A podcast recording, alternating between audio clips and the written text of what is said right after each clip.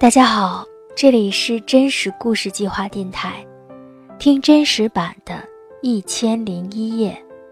微信搜索“真实故事计划”，在文章下方留言分享属于你的真实故事。我是木格，今天的故事来自作者李少华。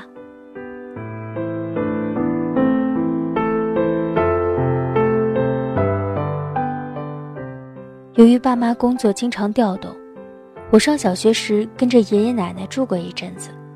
当时爷爷奶奶已经退休了，住在教工小区。小区楼下有一个很大的广场，每天晚上吃完饭，奶奶都要下楼跳广场舞。爷爷年轻时就不喜欢动，老了更不愿意在大庭广众之下扭来扭去。不管奶奶怎么劝，他就是不跟他搭伙跳舞。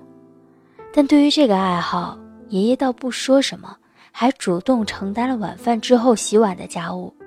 爷爷是个棋迷，八十年代聂卫平获得中国围棋擂台赛十一连胜那会儿，中国刮起了围棋热，爷爷就是那个时候爱上围棋的。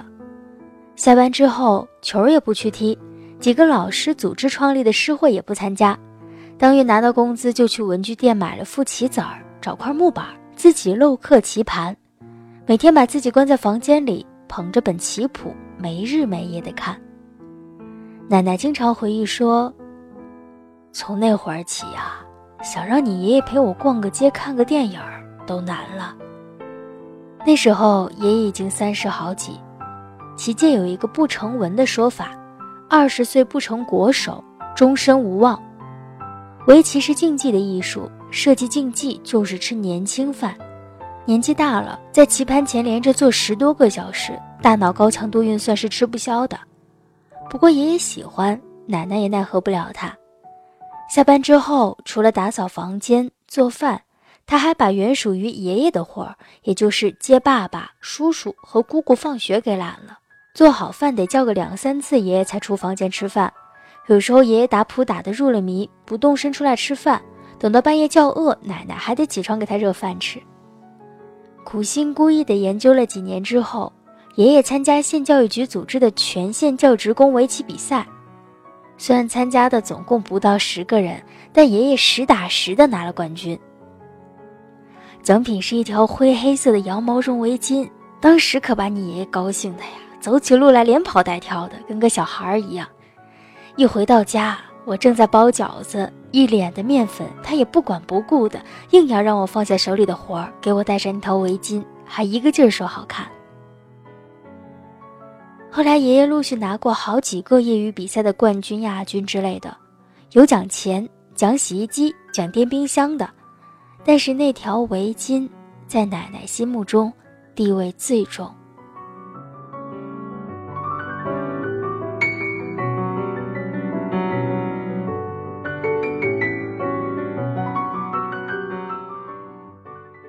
我刚搬到爷爷家没几天，他就要教我下棋。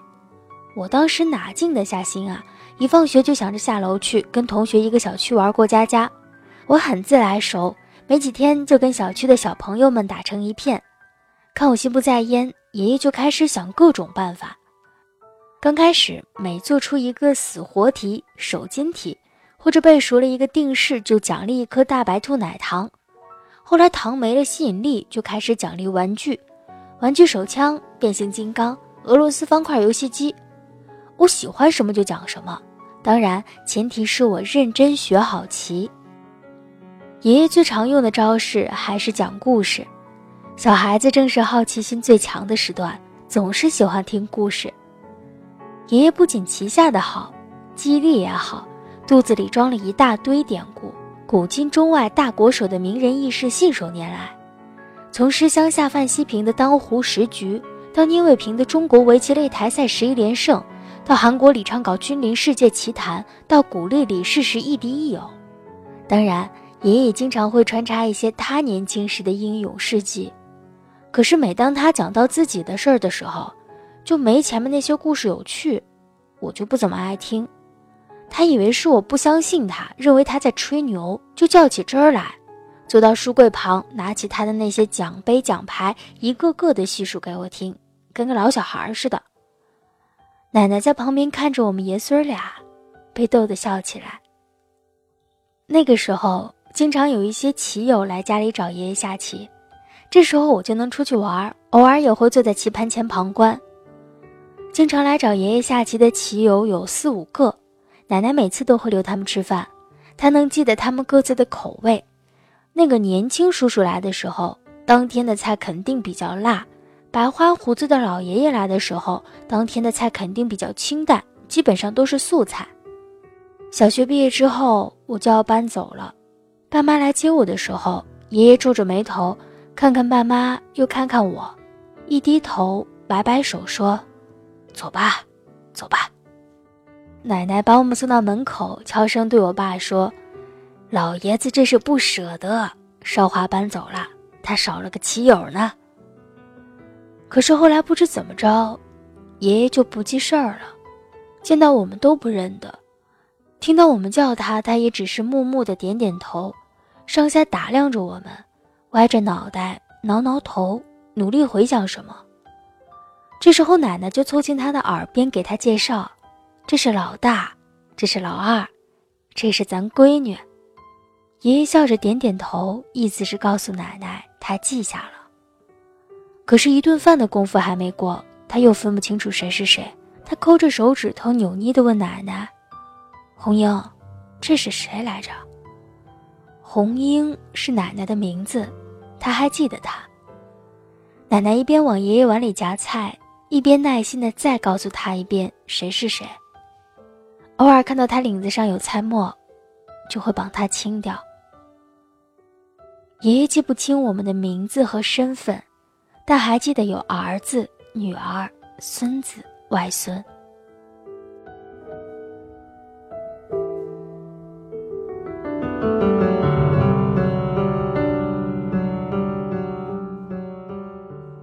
夏天天热。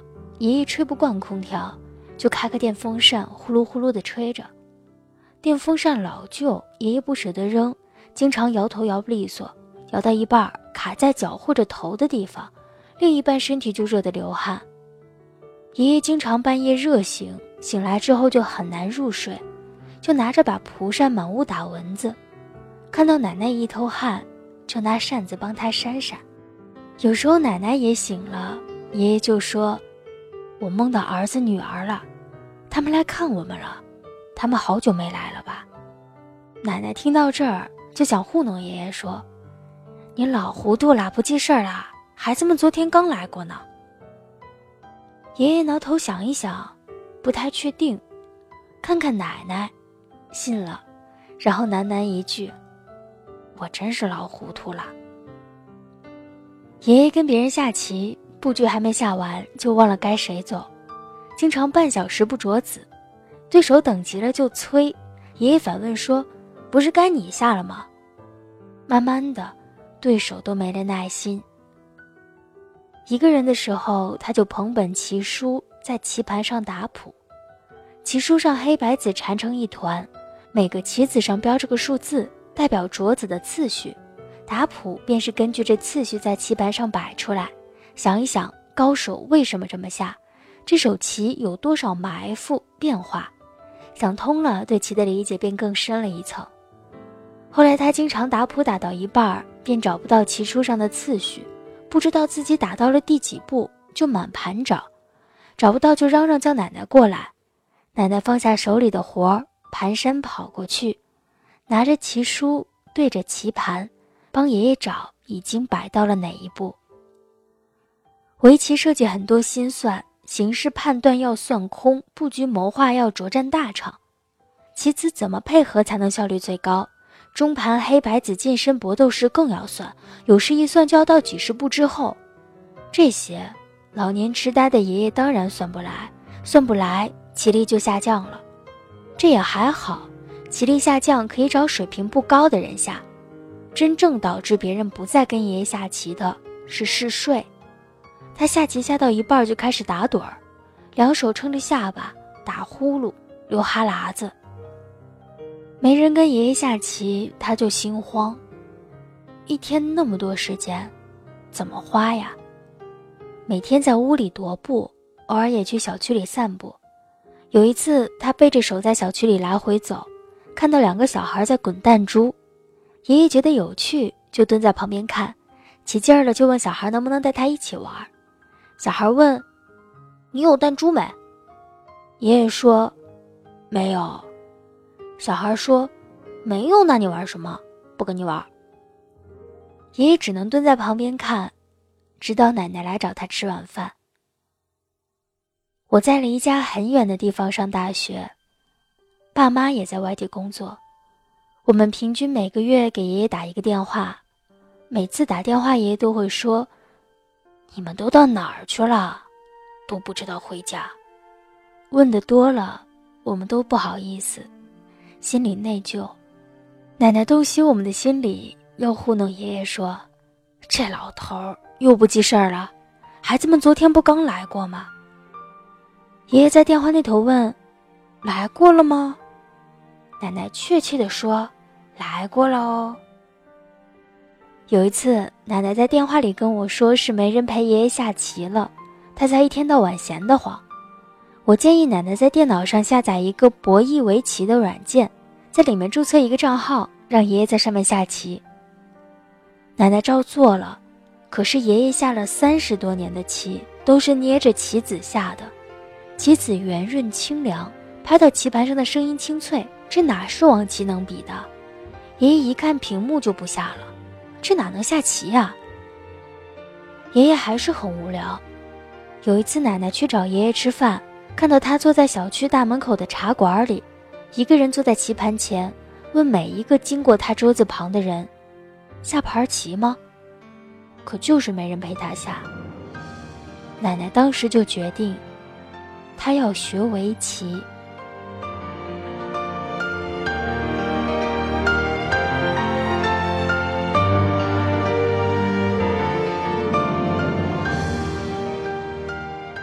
奶奶先是去了老年兴趣培训机构，那里面教书法、国画、二胡，但就是没有教围棋的。无奈，奶奶就只有去专门教小孩的培训机构报名。去的第一天。奶奶问前台的客服说：“这有教围棋的吗？启蒙班的那一种。”客服是一个小姑娘，长相清丽，说话声音也很好听。她可能正在跟朋友聊天，忙着低头打字。听到奶奶的问话，抬起头微笑说：“有啊，请问您孙子多大了？”奶奶摸摸脸颊，不好意思地说：“不是我孙子学，是我自己学。”刚开始，小姑娘不了解情况，告诉奶奶说这是学龄前儿童的兴趣班，不招收奶奶这样年纪的学生。奶奶告诉了小姑娘她想学棋的初衷。小姑娘听完之后怔怔的，就找到管事儿的经理，把奶奶的情况告诉了他。那个经理听后笑着跟奶奶说：“你明天来上课吧。”从那以后，奶奶每天一大早就起床，做好了早饭。温在电饭锅里，趁爷爷还没醒，偷偷拿爷爷的棋具，把前一天学的东西再温习一遍。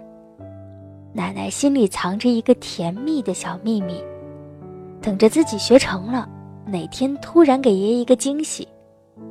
就像年轻的时候，爷爷偷偷学奶奶那个县城的方言，突然有一天用方言跟奶奶交谈一样。一想到这儿，奶奶便动力十足。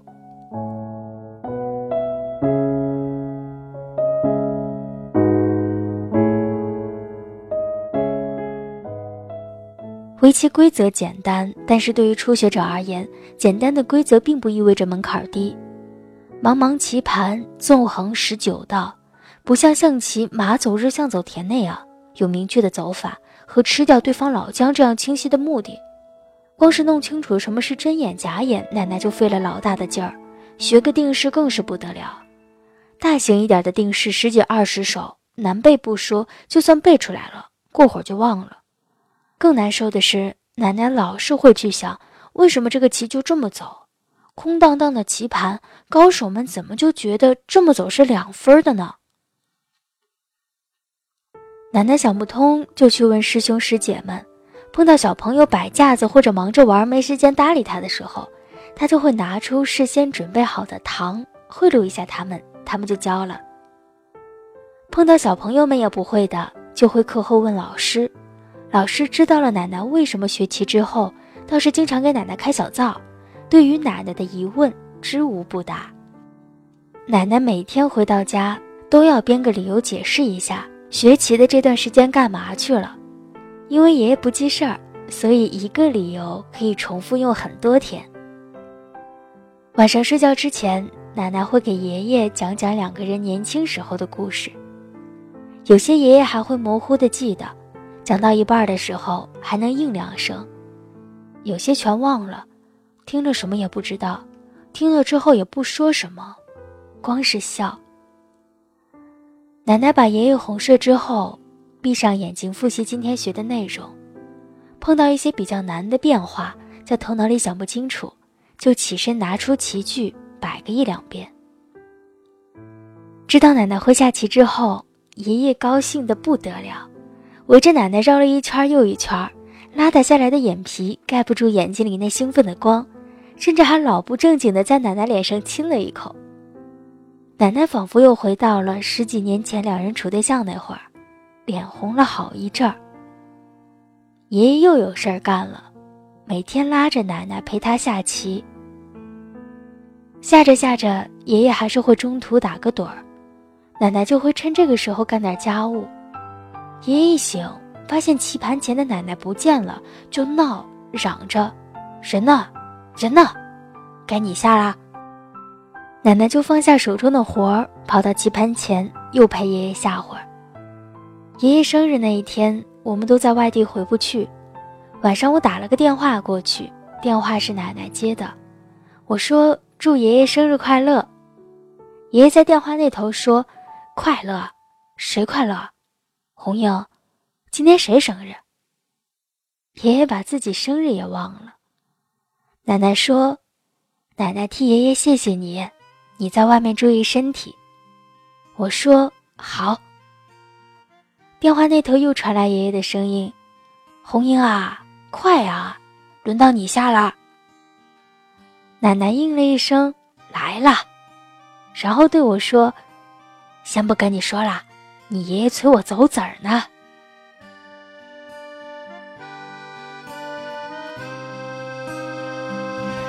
奶奶手里的蒲扇摇晃着烟霞，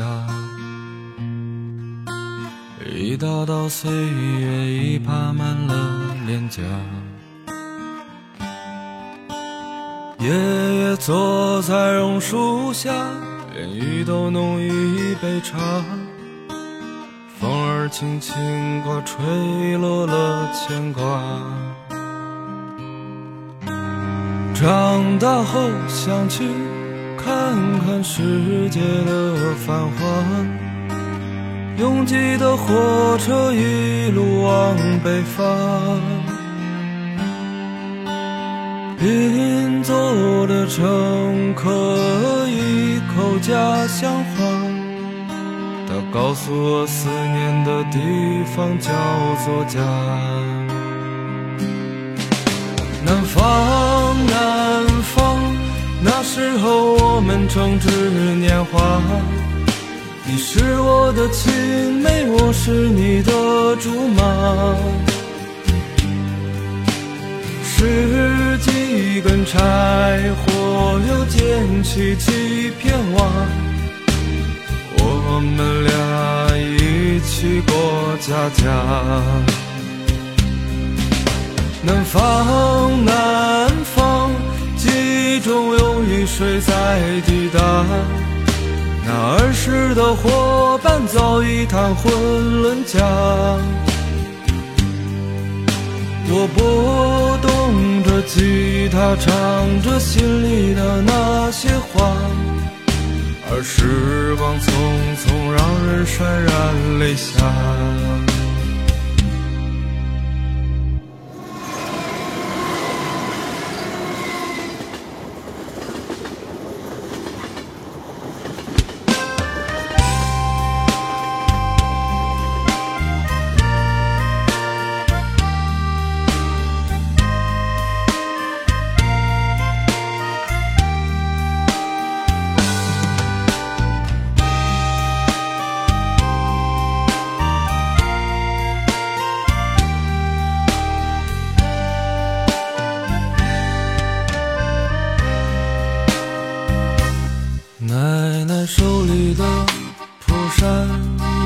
摇晃着烟霞，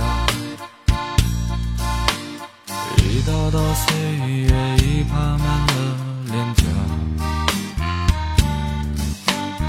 爷爷坐在榕树下，连雨都弄一杯茶，风儿轻轻刮，吹落了牵挂。长大后想去看看世界的繁华，拥挤的火车一路往北方，邻座的乘客一口家乡话，他告诉我思念的地方叫做家。南方，南方，那时候我们正值年华。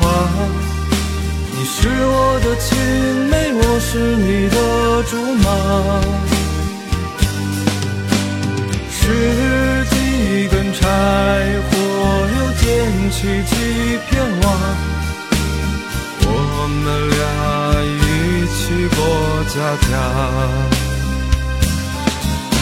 南方，南方，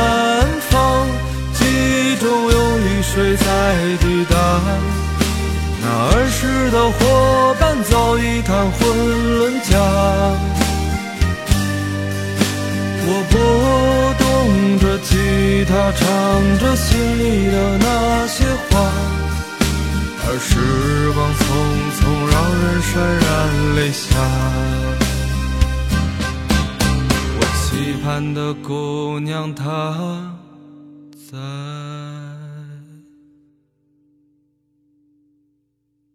Uh.